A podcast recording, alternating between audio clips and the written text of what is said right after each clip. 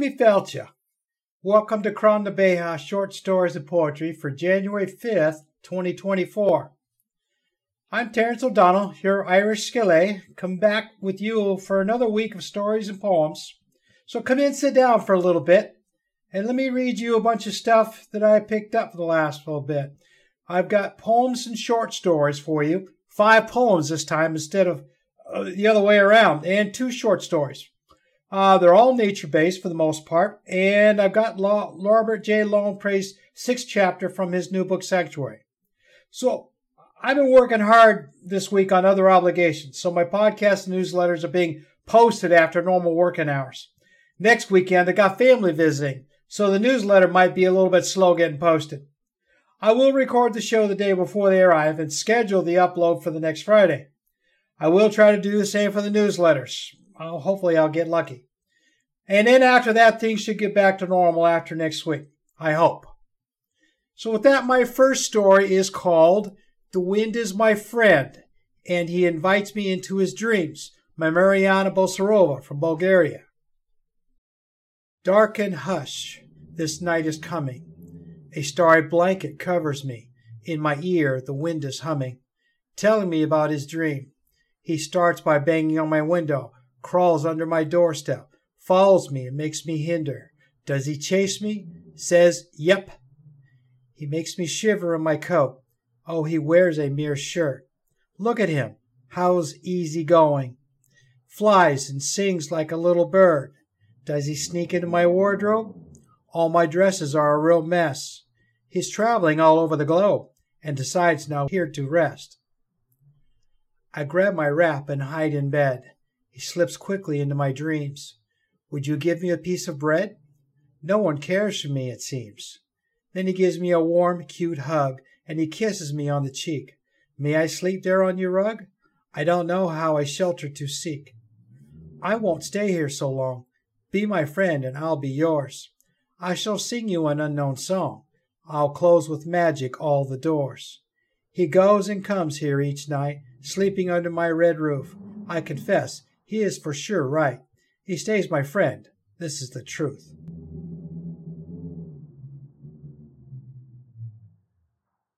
My next one is a story. It's called Flight of the Fatherless, a Blue Jay's tale of loss and hope, a Blue Jay's odyssey of grief and grace by Ethan, author of Writer's Tools. The blue jay bounced around the soil, head twitching frantically, following along the grooves made by the breakfast worms. There must be just one more. The others had flown off, bellies full, preparing the meals for their little ones. Gerald, the blue jay, was kept up last night by a ferocious house cat trying to swipe his hatchlings away. He didn't get a lick of sleep until that ferocious demon went back to doing his sprints within his own home. By the time he managed to close his eyes, it was close to sunrise. He had been beaten by the others, just a hair too late. He tried digging for the worms, manically scooping the dirt away, eyes burning from the acidic sting of the fresh, freshly dew covered dirt. Nothing. His head pounding, he flew back to his nest of raucous babies, rambunctious birdies, hankering for whatever father brought home to them. As he landed on the branch, he shimmied over to the nest. The babies could see his empty beak and sense the shame which lay upon his father's heart. The babies looked down at their feet and tugged at the straw of the nest. None of them made a peep. Gerald's eyes continued to burn. He strained his neck looking for anywhere he could get just a nibble of something. I don't know how she did this. His thoughts turned to his late wife, a bright, vibrant blue jay. She was as if someone picked a piece of the sky itself and shaped it into the perfect form of what all blue jays should aspire to be. A graceful flyer, better than he ever was. A chirp so sweet, and second only to the delectable berries they feasted on every so often. The way she carried herself so gently, yet with great strength and confidence. Gerald stepped back from his daydream to the rumbling of his babies' bellies. He had no option. He had to find food. He gave his babies one last gentle nudge with his beak and a playful peck on the tops of their heads as he set out on the hunt for whatever he could find. After an hour soaring above, wings getting harder to flap or even hold out to glide, he spotted a small metal cage packed with seeds, nuts, and who knows what else. His eyes widened. He hit the jackpot.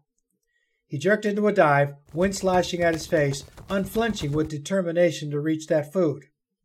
He perched atop the little metal railing, perfectly fitted for his feet as he started to gather the various nuts and seeds splayed out before him as if specifically for him. He heard a click. He stopped. He dared not move.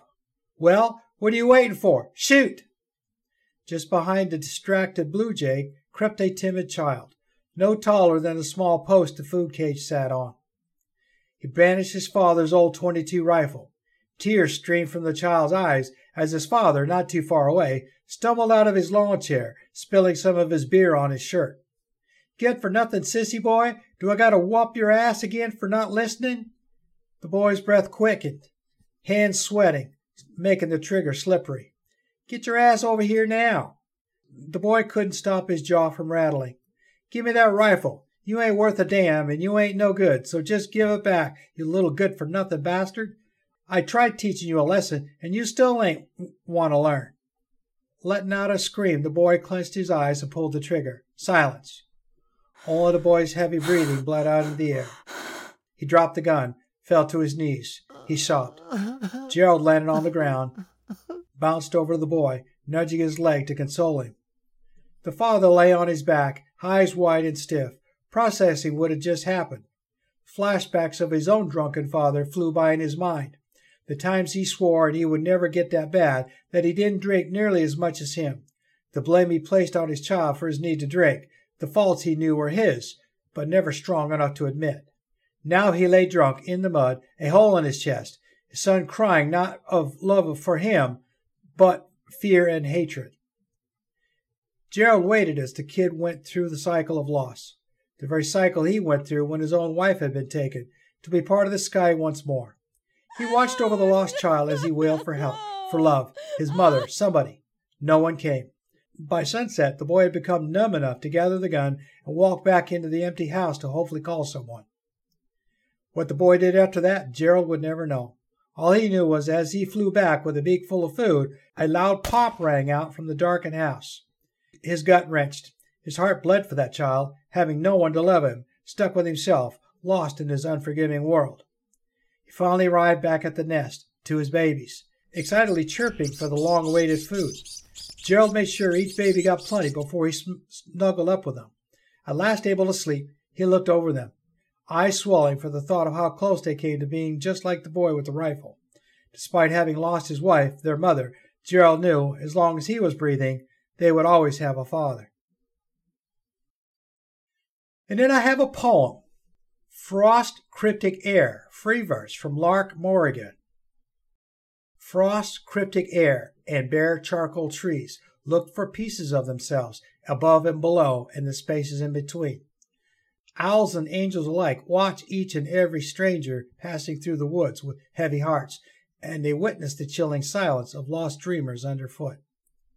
And as winter buries them and silences their requiems, I have to wonder how many roads less traveled by ended up this way diverged and twisted like a labyrinth throughout the unknown depths of these snow covered woods. Few have walked the winding roads ahead of me, and even fewer have seen what is on the other side. And I imagine how few ever get the chance to savor the fleeting moments of weightlessness, of pure warmth untouched by the harsh winters below.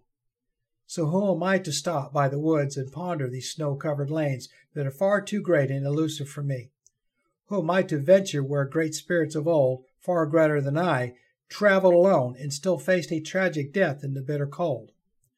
Though I may not find rest or peace or even joy in these ominous wintry woods, where dreams are carried for miles, only to be cut short and laid to rest in winter's tomb, frost pensive sighs from centuries ago speak to the aching soul that will not rest easily or settle for the well traveled road. Will this make all the difference?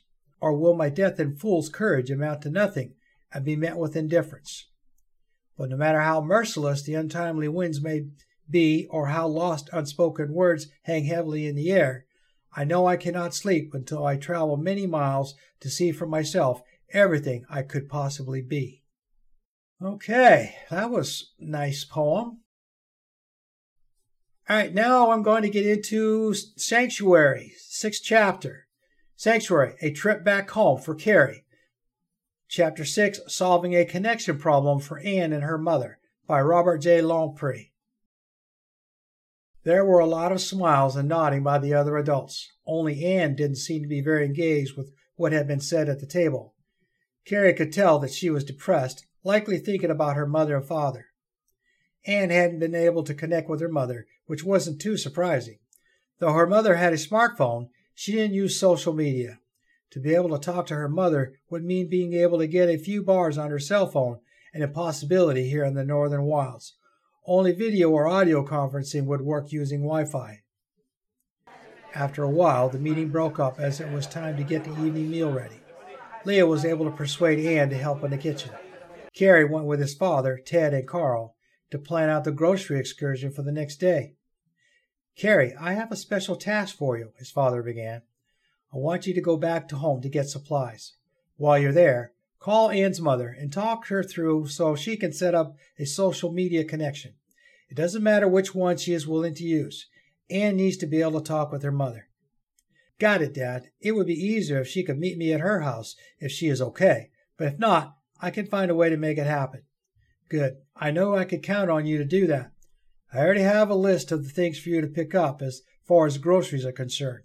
What you'll need to do is spread the list over at least five different stores so you don't leave any particular store short on inventory. If you can see less than five of any item on the list, don't buy it in that store. Leave it for another store. Don't rush. I want you to stay the night in our house and drive back here the next day. I will talk with you tomorrow night using Messenger, since I will have already returned to the cabin by then. Okay, that shouldn't be a problem. Tell Anne what you're going to be doing. Keep in contact with her during the day tomorrow as well. Maybe she will want you to bring back something specific. Oh, and don't forget to use a mask despite being immune. There's no point in stressing out anyone you happen to be near, especially in the stores. Wearing a mask had been a habit for everyone in his family, as well as Anne's family. He and Anne both wore masks to school, regardless of the fact that a number of their classmates constantly protested about having to wear them. Oh, and another thing, Dorian added. Here's some money, a credit card, and the list. You will have enough money, so don't worry about comparison shopping. Kari pulled into the driveway at home. He got out to open the garage door as he didn't need to have neighbors see what he was putting in the Jeep. Walking into the house from the garage, he felt a real sadness for the way of life he had lost because of the virus. Seeing Anne's home down the street, he realized he had very little to complain about in comparison. His parents weren't sick. He wasted little time in gathering up the items on his father's list from the house.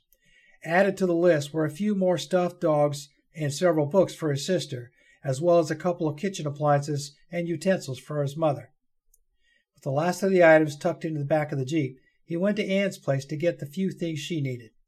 Anne didn't want much, and as she still hoped to return home to live with her parents before too long. While in her house, he called her mother. It didn't take many rings before Alice answered the phone. Kari? Yes, ma'am. Is Anne with you? I can't understand why she hasn't phoned me. No, ma'am. She's at the cabin where there isn't any phone service. I'm calling from your house. Are you able to meet me here or anywhere else? No, I've got the virus as well. They won't let me out of the room, let alone the hospital. Kari could hear the sadness and the frustration in Alice's voice. I'd like to talk you through how to use social media to talk with Anne. There's Wi Fi at the cabin thanks to my dad. That way you could talk to Anne every day and even more often than that if you want. What do you think? If it means I could talk to my baby girl, of course I will do it, Alice exclaimed. How do I start? Kari explained how to find the Play Store icon on her Samsung tablet and then to download the Messenger program. Since Alice did have a rarely used Facebook account, it saved time. He told her she could do the same on her phone later. Finally, with a lot of missteps along the way, the program was downloaded. Now, send a message to me, Kari instructed her, giving her his messenger ID. The telltale ding confirmed that the message had been successfully sent. That was good. Now try sending one to Alice. Kari talked Alice through the process again until a second message was successfully sent. He then sent Alice a message which she instantly received. Why didn't I know about this before? she exclaimed. No sooner had she looked at the message when she received a response from Anne. Anne just sent me a message. You're a lifesaver, Kari. Thank you, thank you. You can put the program on your phone as well, Kari reminded her. Just send me a message if you run into problems. With the shopping done, rather than spend the night in the house, Kari drove to the next town, which had a motel. It would mean less driving the next day and would avoid having anyone dropping over to the house. His father was adamant about keeping a very low profile. The motel had free Wi Fi like most hotels. He wasted little time in buying a pizza and his favorite soda.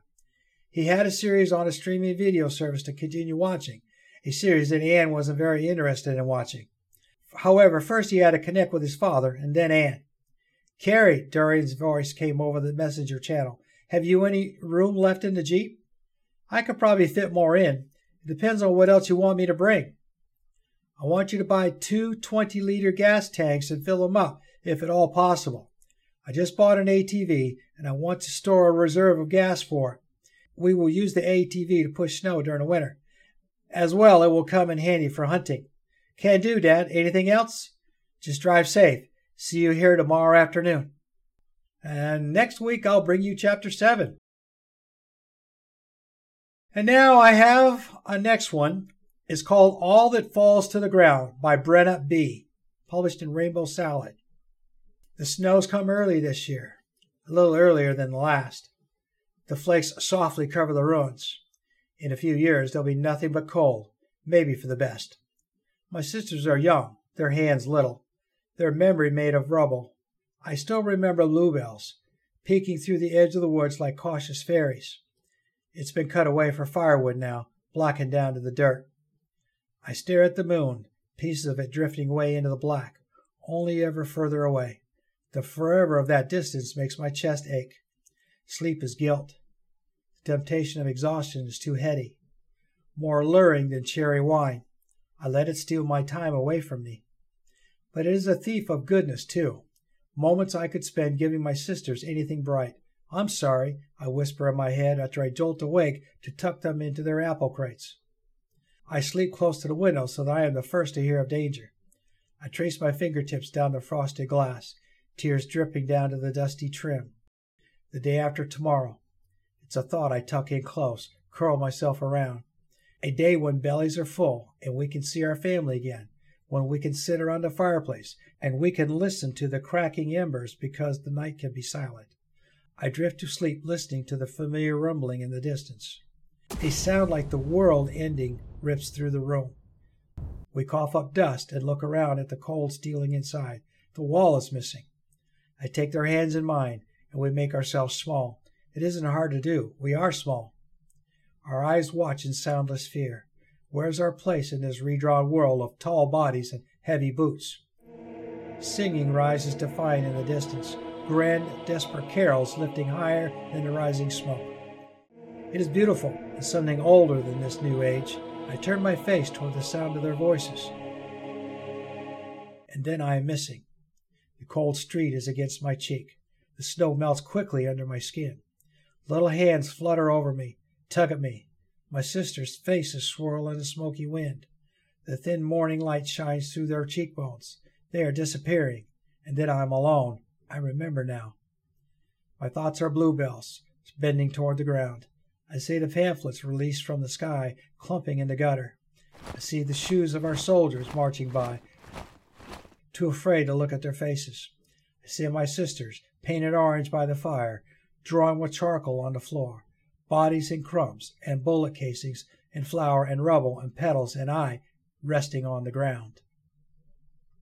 And my next one is a poem the poem Nature Soul with the reference to Mavka, the heart of nature, by Prose Pulse. She was born of the earth. Her skin was the bark of the trees. Her hair was made of leaves, and her eyes were the stars. She danced among the flowers. She sang to the birds. She played with the animals, and she was one with the world. She knew no fear. She knew no pain. She knew only love, and she knew only peace. She was the girl of nature. She was the wild child. She was the spirit of the forest, and she was free. Conclusion In the embrace of nature's arms, she found her true essence. With each step, she embodied freedom and harmony. May we too find solace and inspiration in the beauty of the natural world.